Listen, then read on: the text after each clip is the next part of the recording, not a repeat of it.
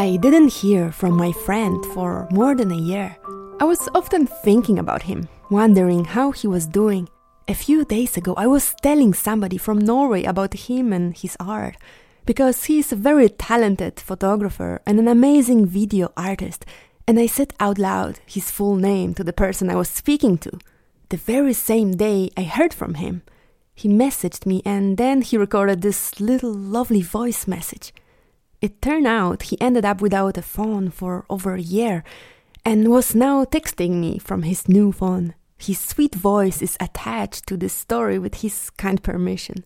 I plan to return to it every now and then because it really makes my day each time I listen to it. Monica, my friend.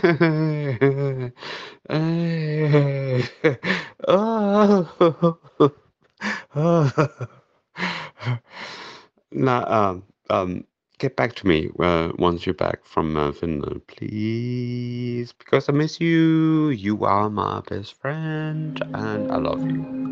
You know, I love you very much. So, no, I, I really do. Um, you are one of the best persons I've ever met, and Monica, you are doing correctly, whatever I'm not even sure what I'm saying right now, but um, but I love you.